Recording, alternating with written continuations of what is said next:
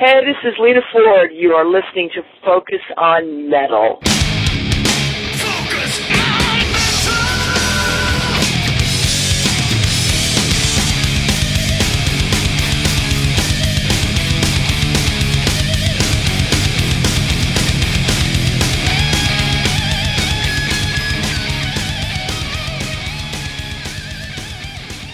Hey, Metalheads, Scott Thompson here, welcoming you to another week of Focus on Metal. So, usually in a given show, we've got uh, either like a throwback thing where we're looking at the past or we're looking at a latest release or something like that. This week, somehow Richie has been able to get both of those out of one guest. Yep, he's got uh, a chat with guitar player Bill Leverty about Bill's latest solo release called Divided We Fall, which came out back in, uh, in June. But also, while he had him on the phone, he figured I might as well talk to him a little bit about Firehouse as well.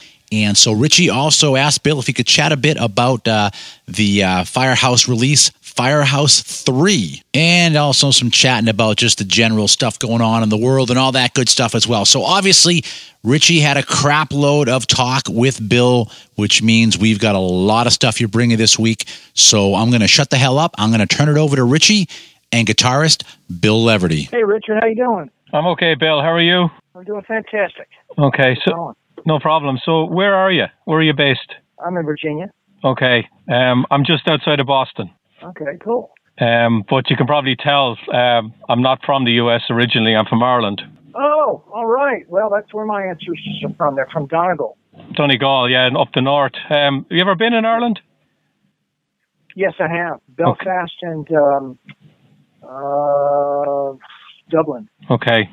Have you ever you never have you ever played there? Yes, Oh, okay. Solo or with Firehouse?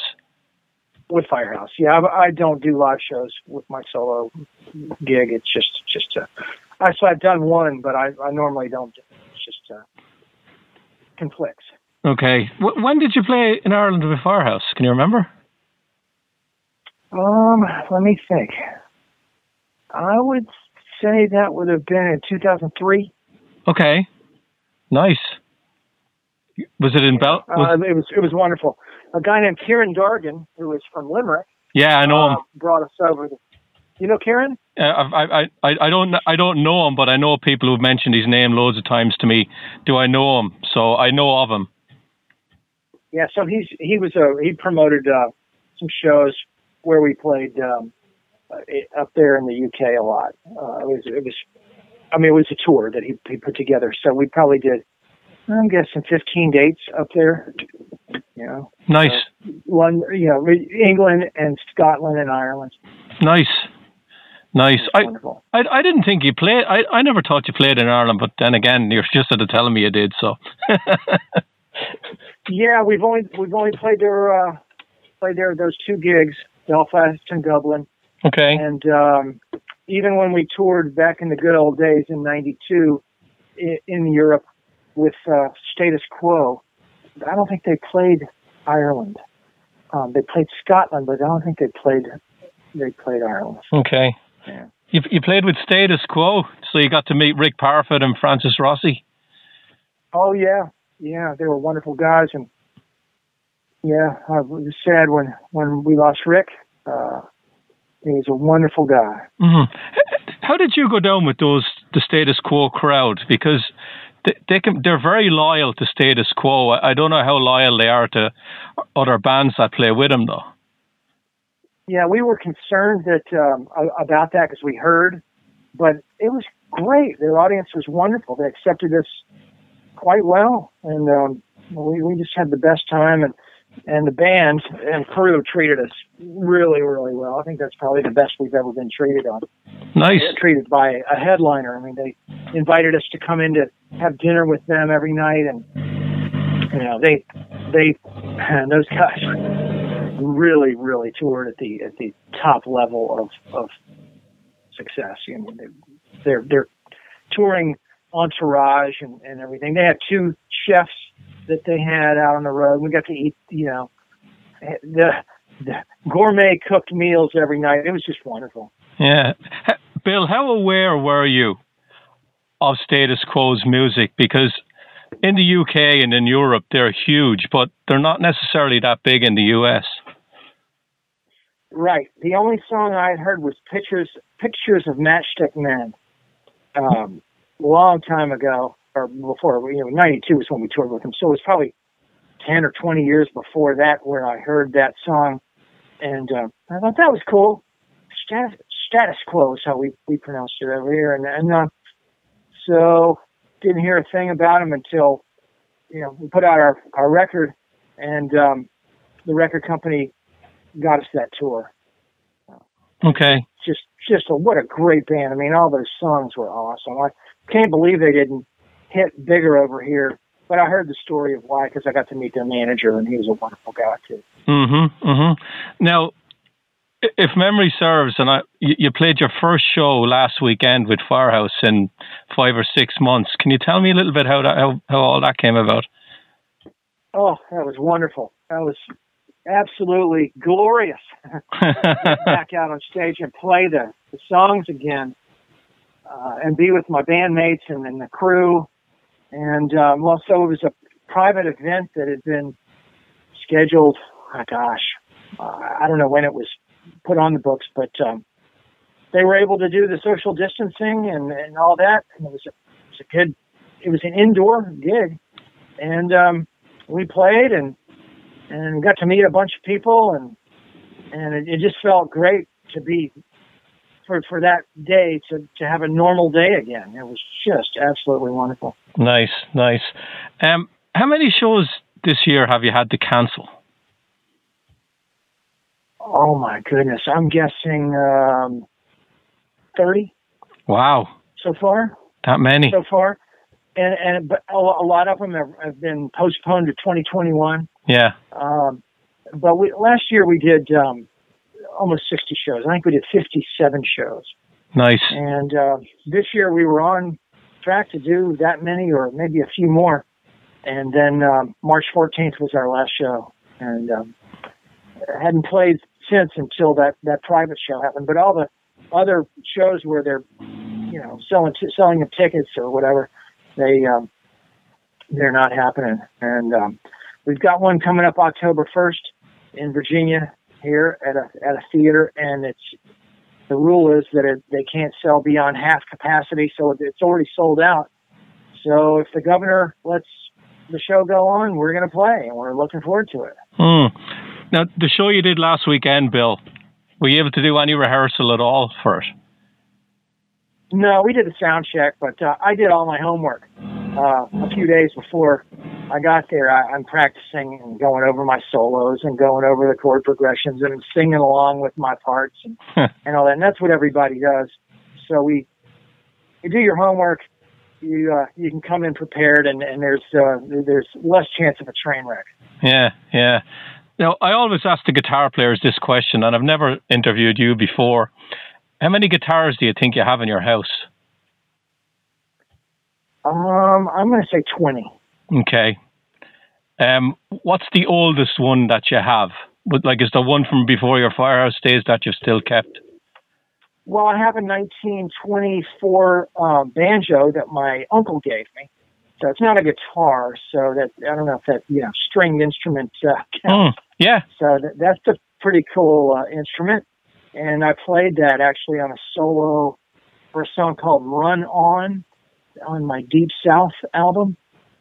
And um, but the oldest real uh, guitar I have uh, uh, is a 1965 Fender Strat. It's a it's a beautiful guitar. I'm looking at the case right now. Nice, nice. Have you ever um, gotten rid of a guitar and regretted selling it? Oh, every one of them. but but the way it worked for me as a kid was, um, you know, I'd, I'd buy a guitar. I had a paper route, so I, I delivered papers, saved up my money, bought a guitar. The first electric guitar I bought was a Fender Mustang. I wish I still had that guitar, but I took that guitar and then added some money to it from my paper route to buy my first Les Paul. It was a Les Paul custom. It was wine red, and I still wish I had that guitar and but I sold that one. Um, actually, I, I saved up enough money to buy a second one, so I had two. And the, the second was a Black Beauty Les Paul Custom. They were both mid 70s, You might the early '70s um, model uh, years, and then um, along came Eddie Van Halen, and I had to have a guitar with a whammy bar, and preferably with a Floyd Rose. And one of the, the first Charvel guitars that had a, the original Floyd Rose um, was being sold by a, a great studio guitarist here in town named Velpo Robertson, and um, he he sold it to me. But I had to sell one of the Les Pauls in order to get the money to get that. So I got that that guitar, and then I sold that. So I regret all those guitars because that original Floyd Rose Charvel was just a great sounding guitar, and it had that original Floyd Rose. Like Brad Gillis still has his original Floyd Rose, hmm. and um, you know, so all those guitars I regret selling, but um, they all led to the guitars that you know, like eventually the the first guitar, uh, the guitar that I recorded, uh, the first Firehouse record with was a Jackson Soloist Custom, so I had to sell the Charvel and the Les Paul to get that. Okay. So that's just kind of how that worked. I think. And I sold guitars to get amps and, and, and, all that too. So the amps were just as important as the guitars in some ways. Yeah, I, I, the only guitarist I, I can remember who who said that they had the first guitar that they ever bought with their own money was Richie Kotzen, and nearly everybody wow. else has told me what you just said that they regret getting rid of all these guitars. They'd love if they had the first one, even if it was a, a piece of crap, just for sentimental reasons to say this is the first guitar I ever played. Yeah, it would be it would be nice and um, good on Richie for hanging on to his. Hmm. I, I think he told me he had like nearly 300 guitars in his house. well, that's that's I, I, don't I ran out of square footage in this house a long time ago. so, Bill, would you, you've you played on Firehouse Records? You sang, I think, on, on one or two of them, just uh, one or two songs here or there. But you've released a string of solo albums where you've sang on all of them. Now, I'm curious to know: Do you classify yourself now as a guitar player who sings, or more more of a singer who plays guitar? uh, I'm a guitar player who sings, and I'm, you know, I would still, I think the debate is still on as to whether I'm a guitar player because I listen to guys like Allan Holdsworth and um, you know, Al Di Meola and Steve Morse. Those are guitar players. So I, I'm, I'm a guy who, uh, you know, loves music. I love to make it, and any way I can get it out there with with what I've got, uh, that's what I do. Um, and if if it's with me hacking my way through a song on guitar and then uh, and singing it, yeah, then that's what I do. But I just I love music and I love cranking out songs. Um, it's a lot of fun. Hmm. What comes to you first now when you're writing, though, Bill? Because you're doing both. Is it the melody or the riff? it depends. Uh, uh, um, there were, I'd say, half and half. Half of the songs on this my latest album uh, were ideas that I've sang that, that, just came to me, you know, in the shower or while driving. Um, and then the other half were chord progressions that I had where I got a melody to go with the chord progression, and then I figured out what that melody and the chord progression sounded like lyrically it wanted to sing about. So I always try to let the song tell me what to do instead of me going in with a preconceived idea of what this song should should do. So maybe I'd, I'd be more prolific if I said, "Okay, I'm going to sing about uh, you know the weather today," and then write a song about the weather, but it, that hasn't been very productive for me. It's more been uh, either the idea comes, like I'll see a sign and I'll twist the words around and and come up with the song, or I'll you know have an idea that just comes up in my head and I'll work on it that way, or a melody and then I'll listen to it and try to figure out what the subject matter is. Hmm. Have you ever woken up and the song's already written in your head? You just do it subconsciously. Not completely. No, I've, I've woken up with ideas, a melody, and a lyric, but I haven't woken up with the whole thing ever. Hmm. Um, I'm, I'm, I'm still waiting for that to come in. Um, how long do you work on an idea before you leave it? And, and, and do you revisit some of your, your, your ideas from the past? Or do you just always try and write on a new, from a new slate? Well, I have a, a, a book of hooks. It's called a hook book, and it's got lines, you know, lyrical lines and, and stuff like that. Hmm. And then in my studio, I've got a, a bunch of different files of chord progressions or riffs or musical ideas. And I try to catalog them with the tempo and the key that they're in and maybe what they sound like a little bit. If it's a little sounds a little bit, like reminiscent of a Ze- Zeppelin riff or something like that, I'll put you know 80 beats per minute, Led Zepp, um, key of E, you know, or something like that.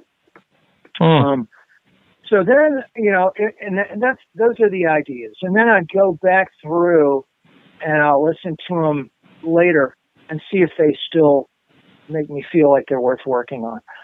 More often than not, I'll go, you know, that's that was exciting then, but it's not exciting me right now. So I, I put it over in this other folder that's like maybe later. And um, but to pursue an idea all the way through to completion, it really has to be an idea that I really feel strongly about that I, I, I think I can make into a song that I'm going to listen to 10 years from now and go, I still enjoy listening to that one. Hmm. Did, that make Divided We Fall easier to do then? Because it was it took seven years to release it from your last record. Yeah. So the story behind that is that, that I, I wrote my first my first one and I released it as a single. Um, I needed ten songs to complete an album. I, I don't feel like um, you know it's it's. I feel like it, you really need ten to make an album um, in order to give the, the, the fans their money's worth. Um, I believe me, I wanted to be done at, at eight, you know, but I, I felt like I needed to do all ten to make it a real album. So finished the first song. I released it as a single. In the meantime, Firehouse is doing between 50 and 60 shows a year. I'm mixing songs for other artists. I'm producing people here in my studio. I'm engineering other sessions that come in from other artists. Uh, I've got a family. Um, I've got you know other things, and then lo and behold, another idea came in my head. I that was good enough to complete a song. I would complete that complete that song, release it, and release it as a single, and then repeat the cycle. So it took that long for me to get ten songs that I felt strongly about. In the meantime, life was going on, and my solo album wasn't the priority. It was definitely on the back burner as kind of a, a hobby that was part of my career. My career is Firehouse and um, and we get we get real busy, um, and um, most of our shows are fly dates, so we have to wake up at 3 a.m. to get to the airport in time to fly out to where we got to play to get back after a weekend of doing that or three days of doing that, and then you're exhausted for a couple of days and you don't feel like working on a song. So that's why it took that long. And, you know, once I got nine songs done, I felt the pressure of I got I need one more song, and I had the chord progression, and I had the melody, and I had the chords after the chorus, but I just didn't know what I wanted to sing about, and it took me almost a year to to decide what I wanted it to be about, and then that's where I finally came up with um, the twist on the uh, United we stand, divided we fall. It was United we all stand tall, but divided we fall. Uh, so I, I thought, man, that's that's something worth pursuing lyrically for a, a song. I can I can make something out of that. Um, so, "Divided We Fall" is my last song. That's the title of the album, and here we are. Mm. Bill, is that one of the reasons that you, you self-released a record because you couldn't commit to a timeline to get it done? Like you know, your Frontiers Records now, they're approaching everyone, but they want the albums done in a certain timeline that you couldn't really commit to doing that. You're exactly right. I, I could not commit to, to having an album done in a year where I was happy with all of the songs. Um, I could rush something through, and um, then it would. I wouldn't be happy as an artist, and um, and I would also not be happy in my personal life because my uh, my family time my family time would suffer. Uh, the time with the other things that I do with that you know I, I love to do would suffer. So I thought, you know, I'm just going to do it my way, and I you know I don't really. I don't really need to be on an, on a label. I really want to do it my way. I don't want to be beholden to anyone and have somebody say, "Ah, oh, you know, I like all this stuff, but I don't hear a single." And and all that that you hear from uh, record companies that, that say that kind of stuff. So I just I just wanted to do it Frank Zappa's way, you know. Now Frank Zappa could do it a lot better in a lot shorter period of time, but he just put it out on his own label and kind of an underground thing, and you know, and and he he made great music, and and so I'm I'm trying to make great music. One day maybe I will. Hmm. Bill, the 10 songs on the record and over seven years, I'm trying to think was there writing sessions where you wrote three or four songs and only one made the album or maybe two that you might have written 20 25 full songs and you picked 10 of the best? No i, I wrote one song at a time and released it as a single. Uh, the, that one song was refined down from probably a hundred ideas that just I thought was good, was good at the time, but then I came back and listened to it later, and I, you know, just sounded uh, kind of plain to me. And um, but out of the ten that uh, that are on the album, it's it's from refining ideas down to making, you know, songs that uh, that I felt were good enough. So I didn't I didn't write 20 songs, but I have 200 ideas worth of, of material, you know, in my studio on on my computer that um, you could say were songs, but they to me they weren't really songs yet. Hmm. So you you said that "Divided We Fall" was the hardest one. That it took you about a year to get it the way you wanted it. What was the easiest track yeah, on not the? Mu- not musically, not yeah. musically, lyrically. Okay. Lyrically, that that's, that I struggled with that one. I mean, number one because it was the the last song on the record, and and I, it had to be as good, if not better, than the other ones um, far as substance. So that's that's what really I think made it tough. Yeah. What what was the easiest song to write on the record then? The first one. the, the, You're a natural. The, the, first one was the first one was called Ace Bandage. No, the first one that I wrote. Okay. The first one that I wrote was called Ace Bandage, and it was um, it was a, it's kind of a tongue in cheek. Now, uh, in America, I found out uh, by doing an interview, an international interview uh, a couple of weeks ago, Ace Bandage isn't an international thing, but over here, um, it's Ace. Ace is a company that makes these these bandages that you use as splints and as supports for your ankles or your knee or your wrist. Um, and I had a, uh, a, a wrist kind of a little bit of a wrist injury. So I, I had a, an ace bandage that I wrapped around, around my wrist. And I thought, you know, that'd be pretty, pretty fun to make a song with. And I was in the shower and, um, I, in my head came, uh, I'm an ace bandage, wrap me around your heart. And so I thought, well, that, that's fun. That's, that made me laugh. I sang it for my wife and my daughter and they laughed. So I'm like, okay, sounds worth doing. So I went down and, and wrote it. And it's more of a bluesy, progression, which those are they they tend to write themselves a little easier because uh, it's three or four, maybe five chords, and um, but to me that it's still a song that I really really get a great feeling listening listening to. It's uh, it, it makes me makes me smile. Mm. Bill, how mindful are you of your audience for your solo stuff? And the reason I'm asking is um, with Firehouse, you're in a niche market, melodic rock market. But then when you do your solo stuff, most of your audience are probably Firehouse fans. So, do you feel pressured to make music that's a lot similar to that, that you don't want to completely alienate yourself altogether? No, I don't, and I really feel that my audience is is only one person, and that's myself. Okay. If I can make an album that I enjoy, that I feel like I'm going to listen to in the future and still enjoy, then I, I feel good about it, and I'll put it out there. If people like it, that's great. I really hope they do. I, I really hope that a lot of people get a chance to listen to it and give it a fair listen. Um, hmm.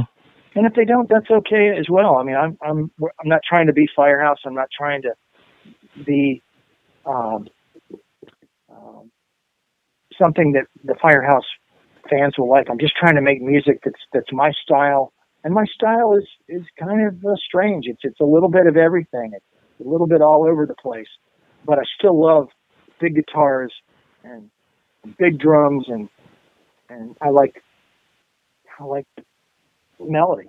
So. Yeah, yeah. Bill, can we spend a little bit of time talking about the uh, the Firehouse 3 album that's 25 years old this year? Sure. Um, I you probably have a lot of people asking you about the debut because that's 30 years old, but I, I really do want to talk to you about Firehouse 3 because of when it came out primarily. Um, so it came out on April 11, 1995. And the first guy I need to ask you about is Michael Kaplan, your A&R guy. Can you tell me about your relationship with him? Yeah, we had a great relationship with Michael Kaplan, and um, he's the guy who signed us. He's the guy who came to the club in Charlotte, North Carolina, and saw us. Um, and he's a great guy. He didn't try to change us at all. Didn't try to change one lyric. He just wanted us to be the best that we could be, and um, hooked us up with our first producer, David Prater, who did a great job producing our first two albums. And um, when it came time to do the third album, uh, Michael and you know said, "Hey, why don't we why don't we change it up a little bit and get a different producer?" And uh, we thought Ron Nevison would be be a great guy. He was a fantastic uh, classic rock producer with all the experience of, of all of our a lot of our favorite bands and, and groups. So um, Michael Kaplan kind of helped helped us make that decision, and know, and he, he's a great guy. I'm still friends with him today. Hmm. Um, did you want to work with David Prater again on the third record?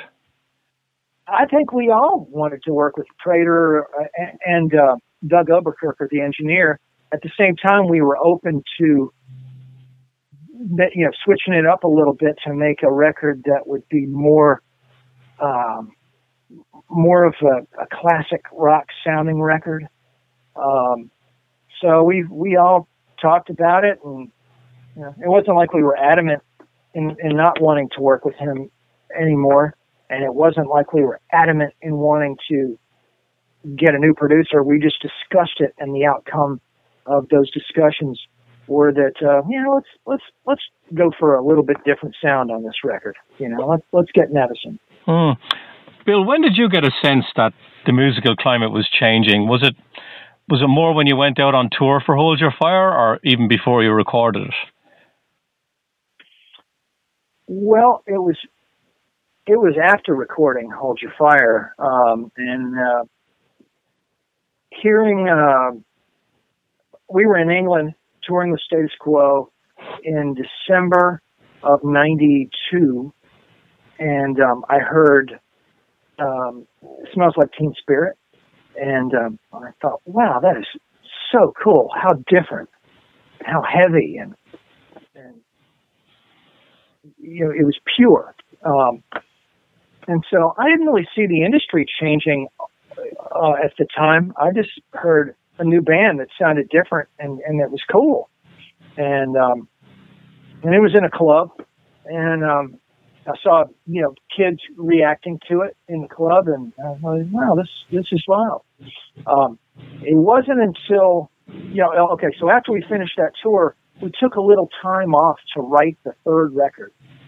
And, um, I was listening to the radio and I heard, you know, other bands come in, and I did notice that uh, when we went up to Epic Records, that the um, big poster, I mean, huge, massive poster that was behind the, the secretary who would let you in was um, it used to be a Firehouse poster, and then it became a, a Pearl Jam poster. so I was like, "Who's this Pearl Jam band?" Oh, we'll give you the CD. So I listened to the Pearl Jam record. I'm like, "That's that's a cool record. You know, it sounds cool." Um, I didn't know that it would be like the biggest thing, you know, with Nirvana.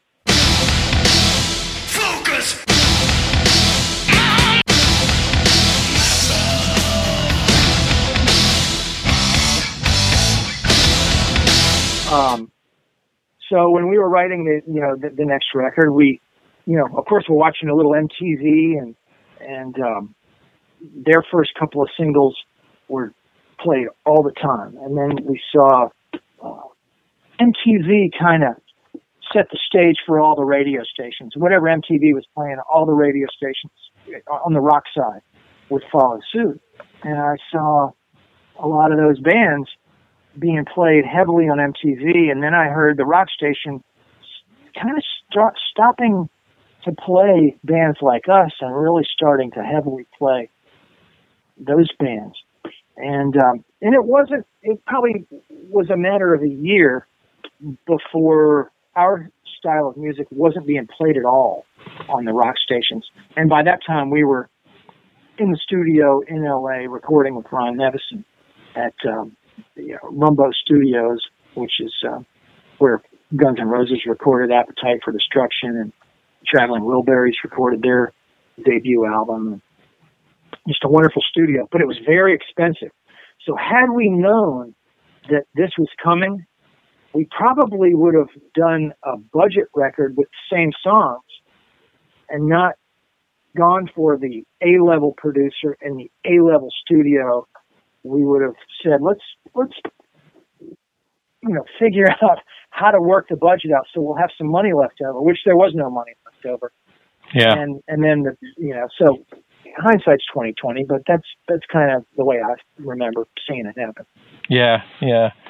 Because the reason I'm asking that question is, um, and and all about Michael Kaplan, because you hear all these stories about bands back then that came out in the late '80s, the Winger, Warrant, um, Winger split up after Pull. Warrant lost their deal after Dog Eat Dog, and I think Ultraphobic came out in in '95 on CMC. And I was just wondering what your relationship was like with Epic because you were really one of the last bands from that era that still had a major label deal around that time. Yeah, I guess so. I, I, it was a great relationship, and we loved everybody up there.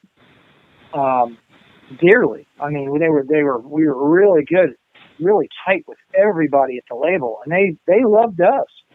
Uh, the industry changed so much that it became a very big challenge for them to push any songs off of our new album at rock radio.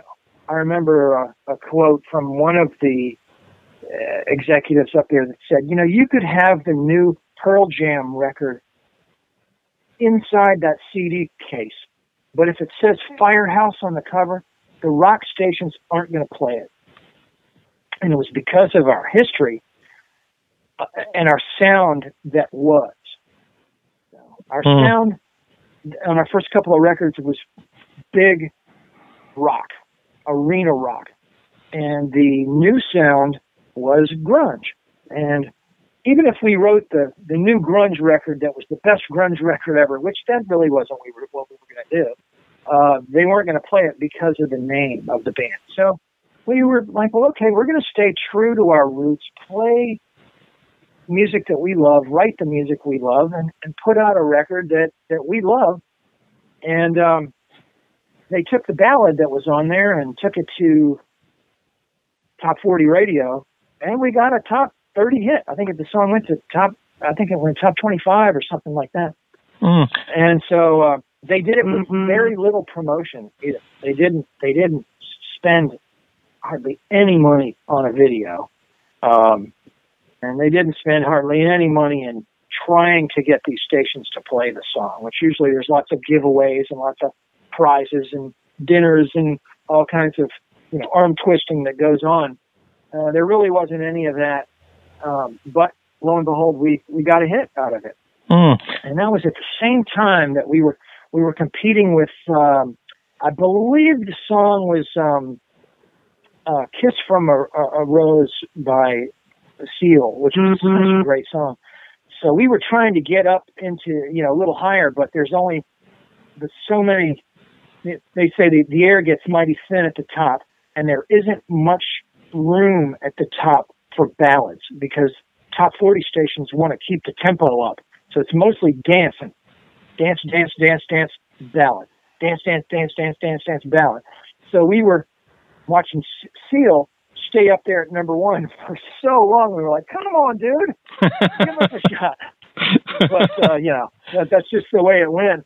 He had such a great song, and we weren't able to to get up any higher. But um, I still feel like um, the song went to number one in a couple of cities around the country. Yeah. Uh, but um, you know, so we we had a hit with that, and that's what kept us kept our deal. Yeah, Bill, I want to talk to you a little bit about Ron Nevison and because he did all these classic albums in the 70s, but a lot of the albums he did in the 80s, Heart, Ozzy, Kiss, um, he changed their sound for radio and he brought in outside songwriters. Were you worried he'd do that in the 90s with you guys and try and change your sound to for the grunge era? No, he didn't. He did. We we hired him. Uh, actually, we had him come down to my house and stay he stayed in a, in a hotel um, just kind of a few blocks away, and um, he hung out with uh, CJ and myself while we were writing songs, and and kind of we just told stories, and and he kind of gave us his suggestions, and and I had a little studio in a bedroom, and we laid down a, few tracks and kind of got so that we felt, yeah, we're really comfortable with the guy. We want him. But he didn't change anything. He we you know, I told him, man, the reason I really want you is because of Michael Schenker and, you know, what you recorded with all those UFO records and the solo um, Michael Schenker records. And of course, Damn Yankees, you know, I love that. And Tommy and Jack and Ted, Michael were all saying how great Ron was to work with. And, um, so it was, you know, nothing was said to try to change our sound other than let's make the album sound like it's it's in your living room uh, instead of in an arena. You know, we want to make it sound like a Led Zeppelin record instead of uh, a big bombastic record, which I love both. You know, but we wanted to try to do something that was more of a uh, more of the the Zeppelin style, which he worked on physical graffiti. So you know, and and he was just such a great producer. I've learned so much from him, and I've been fortunate to work with a lot of great people. And um, and Ron had uh, Chris Lord-Alge mix the album, so you know he's he's probably the greatest mix engineer that the world has had in the last uh, you know, 30 years. So mm. just great working with him as well. Yeah, no, I've read in a, a couple of books that Ron can be a bit of a ball buster in the studio, though. Is that because you don't have your chops down? Is he like? Wh- why do you think that is? I didn't experience that at all. I just, you know, he taught me more about feel than I've ever learned from anybody else. And um, once I learned from him what the feel was, how important playing in time was, and making it feel right, I got it. So I had to really work on. I can speak personally that I had to work on. Um, I had to come in with my homework done. And if you don't do your homework and you show up to a studio session, your producer isn't going to be happy because he's trying to keep the, the project going you know, in under budget. Um, fortunately, everybody in the band was doing their homework, um, but we all learned from Ron, and, and and in learning from from what he was saying, you, you had to get it. You had to get it that something that isn't feeling right and it's usually in in the timing of, of how you're playing. And of course, if you're out of tune or, or you know, if the tone isn't right, that's that's another issue. But Ron was a, a really more, more of a feel guy in making sure that everything felt right, and um, so maybe that's what other people, you know, were, you know, griping about. But I never felt that with with Ron, other than, you know, when it took me a couple of times to. There were two songs on that record that I struggled with a little bit, and I knew it. I could tell by listening that um, I lived my life for you. Um, I had to come back in and, and do the acoustic part a second session. I did the first session sounded okay. It probably could have could have gone out, but it didn't sound like it felt right. So I really had to go home and practice that more. And came in the next day and I got it. And the other one was um, song called something something about your body, and hmm. um, getting that song to swing and feel just right. Um, it was it was a struggle for me, but uh, I came back in and I got it. But uh, you know, it was definitely one of those where you you come in the first day thinking, oh, I got this, and then you listen back and he's looking at me and I'm looking at him, and I got to be honest with myself and saying, you know, it's it's I'm not nailing it. You know, I got to come back. Yeah. So that's that's the way it was with Ron. He was he was honest, but the the playback on the recording is what was honest, and he just helped me see that. Hmm. So what's Bill, what's the biggest difference then between the way Ron produced you and the way David Prater produced you? Well, Ron had us um, at SIR uh, rehearse for, um, I guess, a week before we went into the studio. David had us record all the songs in his home studio in his basement before we went into the, the big studio up in New York, Bear Tracks. So one one David's method was to record all the songs in pre-production, then go over, over to do it. Ron's method was to rehearse the stuff live, kind of like you know it, it, the, the, big rehearsal room, uh-huh. you know, with the PA and everything. So that was a big difference in uh, getting the songs to sound really good live before we went in and cut the tracks. The other thing was that when we cut the tracks with Ron Nevison, we all cut the tracks live. Uh, whereas with David, it was the other method, which I love both methods, uh, where you lay down a click track, lay down scratch guitars, lay down a scratch bass, and then go in and record the drums for real with uh, with those reference tracks, and then replace them and build them up from there. So, um, Ron had us all cut our tracks live, and then his plan was only to keep the drums, but it gave that human feel to to Michael the, and the energy because we were all in the room with him while he was laying down his, his stuff. CJ was in a vocal booth off to the side, but we were all doing it together. So I think it, it a different method, and we, we wanted to do that. So that was that was cool. Those are the two biggest things I would say. Mm. So, so, Bill, how often did you pick Ron's brain about some albums he did in the past? You must have asked him about Zeppelin and Heart and all these amazing records he did. Every day, every day. I was in the studio. I was in the studio every day, um, from the beginning till the end. The only uh, times I weren't in there was once we got doing lead vocals. I left. I was like, I'm done because all day during the, the first part of the day, I've been doing solos. But um, every day at we, we had lunch every day, and we did a lot of dinners also, and that that was always the topic of conversation. Uh, um, you know, the, the Led Zeppelin. He, he played me some stuff off the uh, some, some tapes that um, he held on to, and and he, he always will. But he played me some cassettes of some some physical graffiti stuff oh. without all the orchestration, and uh, it was just Kashmir. I mean, it was just amazing. Wow. and um, he he never spoke poorly of anybody. I, I noticed that about him is that you know you'd ask him about you know any artist, and he would always say the good things about those artists. And uh, you know, Jake E. Lee, he said, "Oh, that that guy came in so prepared. He was he was so good."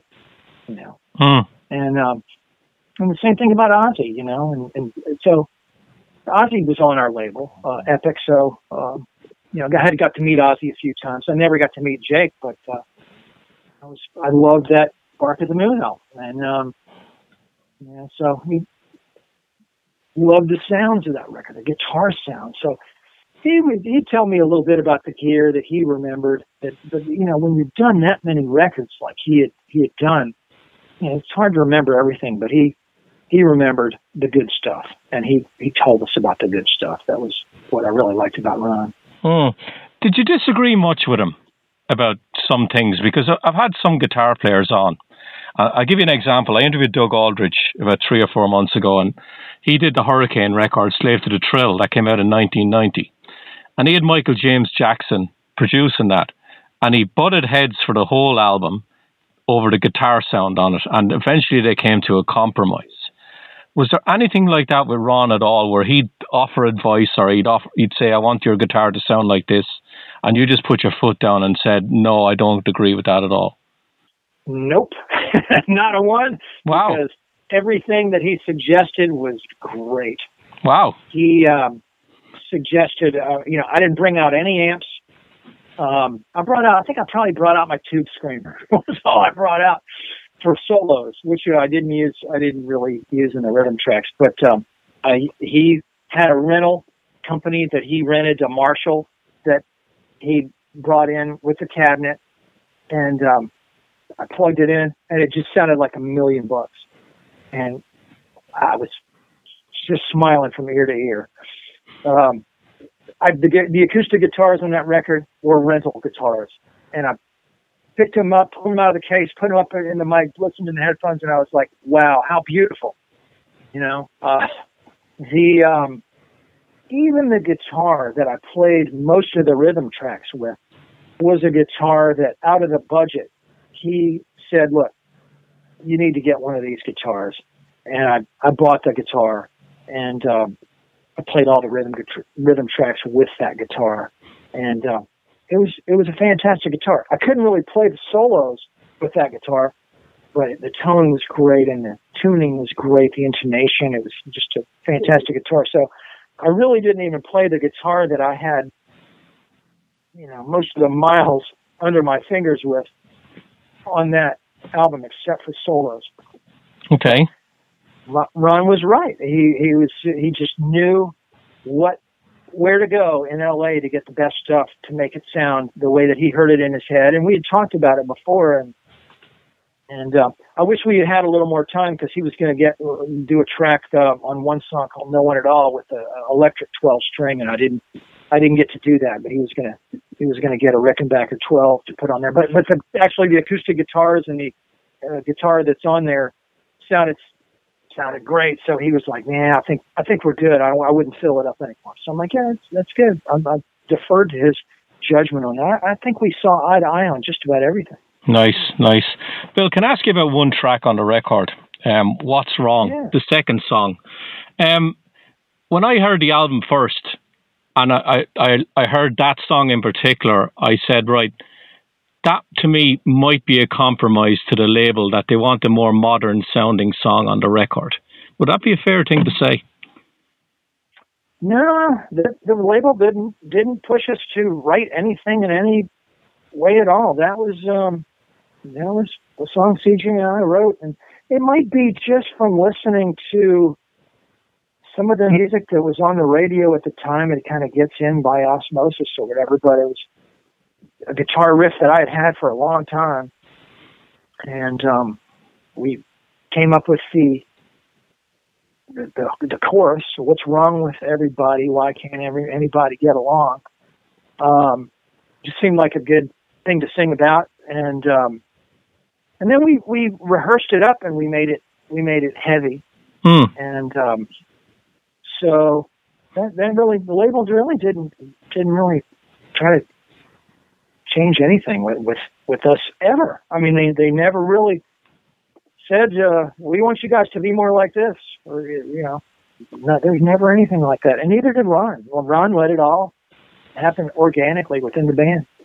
Did so the label didn't even say right we need more ballads because you were you were getting known at that stage I think unfairly as uh, and it this goes across a lot of the hard rock bands they were known as the ballad band that you have to have the ballad.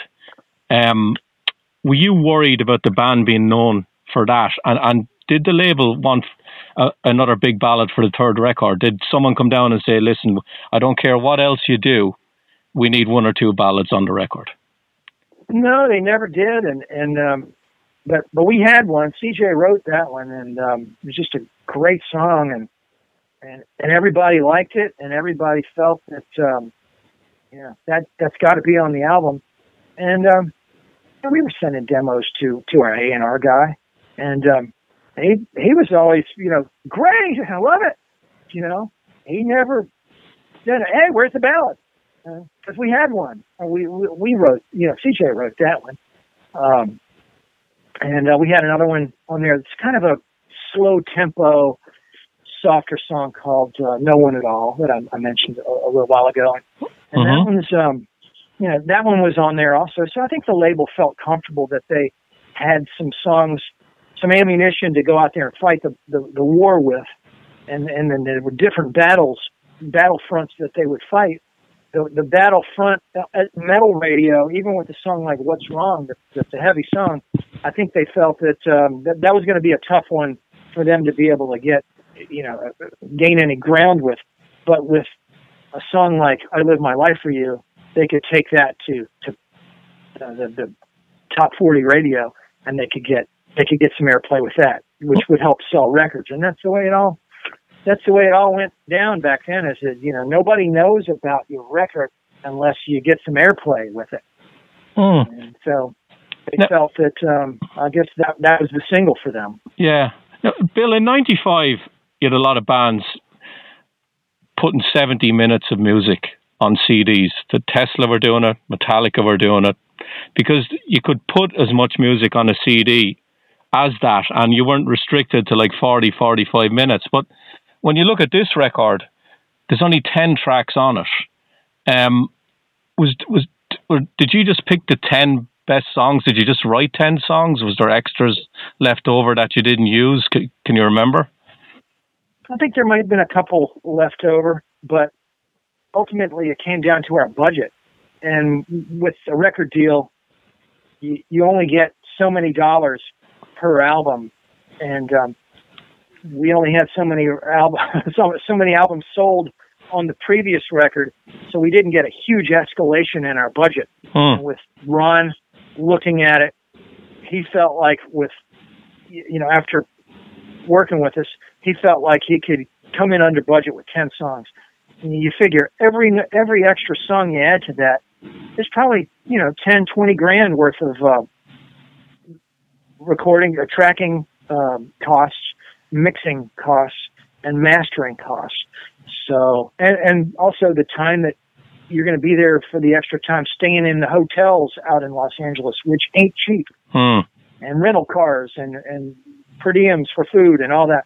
So he felt like he could bring in the, the, the album with 10 songs um, under budget with 10. Anything more than that, you know, he didn't feel like he could. So we had to pick the 10 that we felt would be the best best ten for us for this album. Okay, uh, just got a couple of questions, Bill, before I leave you go.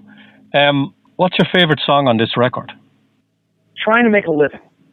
I think is is my favorite one. It's got a little acoustic intro. It's got some funk feel. It's heavy, and the message I think is um, lyrically is a message that's um, that we all feel. It's, it's, it's trying to make a living's killing me. It's so hard to to make ends meet. It's you know you feel like you're you're you got a little cushion, and then all of a sudden, you know, here come the bills, and all your money's gone. So I think that's that's the one that I I if I could play one song for somebody who hadn't heard the album, I'd say just please listen to this one first. Yeah, Bill, I have to ask you about the image on the on the booklet. um, the haircuts, the shirts. Um, was that something that just happened, or did someone tell you, "Listen, we got to change up the image here uh, more to be more in with the time"? Nobody, nobody told us to do anything with our image uh, on that. Um, I was ready to cut my hair. It just stopped. It stopped looking cool to me. Um, I didn't want to have long hair anymore. Um, so I was glad to see other artists uh, that were really successful cut their hair because it made me feel like, okay, I'm not going to be totally uh, crazy for cutting my hair. Even though there were a lot of fans that were really attached to the to the hair, uh, but yeah, cutting the hair was was no big deal to me. It was something I wanted to do. I'm not sure what the shirt thing was on that cover of that album. I think it was just a button down shirt, but um, I don't, I don't even know where I got that shirt. But it wasn't like they dressed us up or anything for that. We just came in with our own uh, our own gear, you know, Yeah. that, and then did a photo shoot. And the the guy decided he wanted to do uh, a close up of our faces kind of lined up together. So we were like, okay, let's try that. And that's the one that um, you know everybody liked the best. Hmm. Now, now, I live my life for you was the big hit on this, and it was pretty big for a band of your ilk from back then because all the rest of the bands were practically ignored by then. Did it surprise you in that musical climate that it was as big as it was?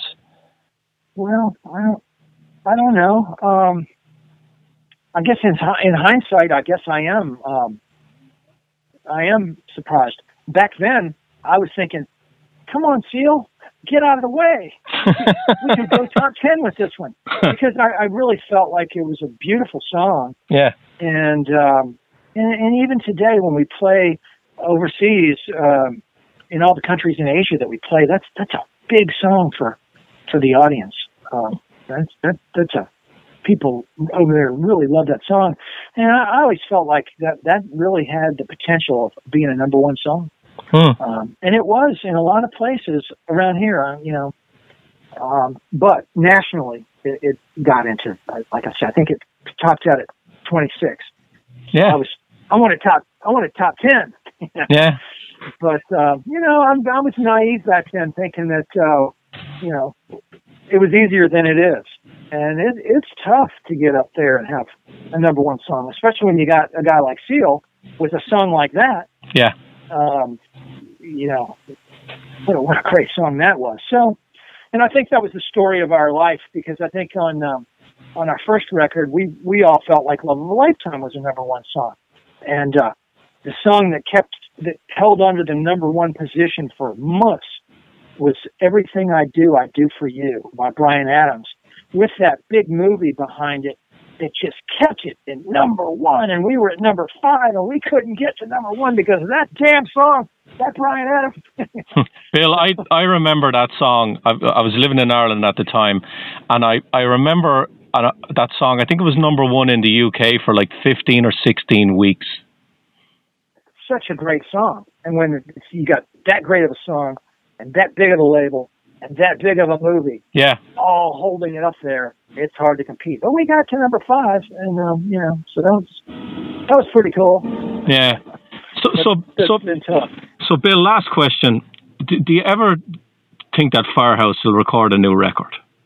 Yes, I do. I just think uh, we got to start with the first song that we we can, and I think what we'll do is we'll put it out as a single. Uh, that's what I'd like to do anyway. Instead of wait until you have all ten songs, you never know how long that would take. But if we get one song that we all really love and we all really believe in, then we can we can put out that song and then and do another one and then do another eight and then we got an album and we'll put out a CD. So hopefully soon. Hmm, hmm. Well, Bill, do you want to give out all the social media sites where people can buy the CD and get in touch with you? Oh, thank you so much. Uh, so, so Firehouse's website is firehousemusic.com. My website is leverty.com. And uh, just go there. If you, if you get my CD at leverty.com, there's a little box you can tick and put your name in there, and I'll sign it to you. So I'm, I'm happy to sign it and send it out, and um, I appreciate all the support. If, if there's um, you just want to buy the MP3s, you can buy them from my site as well. And uh, so I, I appreciate all the support that the fans have, have given me, especially in this time where we can't go out and make a living playing live. Putting out this record, it just so happened that it, it was completed at this time. It's it's kind of been a saving grace. So Hmm. I really owe it to the fans for for keeping me uh, trying to make a living. well, Bill, thanks for talking to me. Um, it's been a pleasure, and thanks for the years of music. Thank you so much, Richard. All right, and have a good rest of the day, and take care of yourself. Okay, buddy. You too. You, all right, Yeah. no problem. Bye. So, like I told you up front, lots of stuff from uh, Bill Leverty this week, all kinds of stuff. Hopefully, you got some good insights in there to uh, the making of his new album, as well as just looking back to uh, the Firehouse 3 album as well. And as Bill had said at the end, you can go up to uh, any of the places that normally carry the uh, music to pick up the Divided We Fall release. But you could also go up to Leverty.com. And he didn't mention it really in the interview, but up there as well, not just having the ability to have a, an autographed copy if you wanted to, but he's also got a whole bunch of different bundle deals up there as well. Get like all five of his solo albums on MP3 or get all five on CD with the last one signed. And this, like I said, there's just a whole bunch of different bundles up there as well. Just go up to Leverty.com, click over on the shop thing, and go over there, and all kinds of good stuff. And I'm not even sure how this one dropped into Richie's lap. I'm sure that you know next time he's down here in the studio, I'll find out. But there was over a, a good time period that Bill and I were kind of going back and forth about trying to get him on the show but then there was things going on with the band and all that and it was pretty much more to talk about about gear and stuff like that more so than firehouse and recordings and all that just weren't able to hook up with everything that was going on how busy he was and then you know richie goes oh yeah i got bill on so i uh, hope you guys enjoyed that one but uh, for this week that's it there ain't no more stick a fork in it this puppy is done so for richie myself and everybody else here at focus on metal have yourselves a great metal week. And until we talk to you again next week, as always, remember. Focus on metal. Everything else is insignificant. You're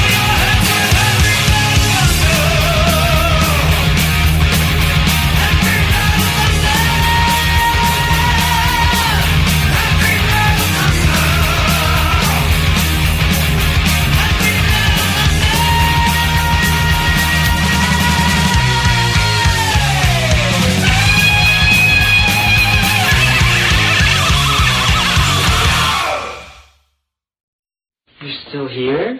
It's over. Go home.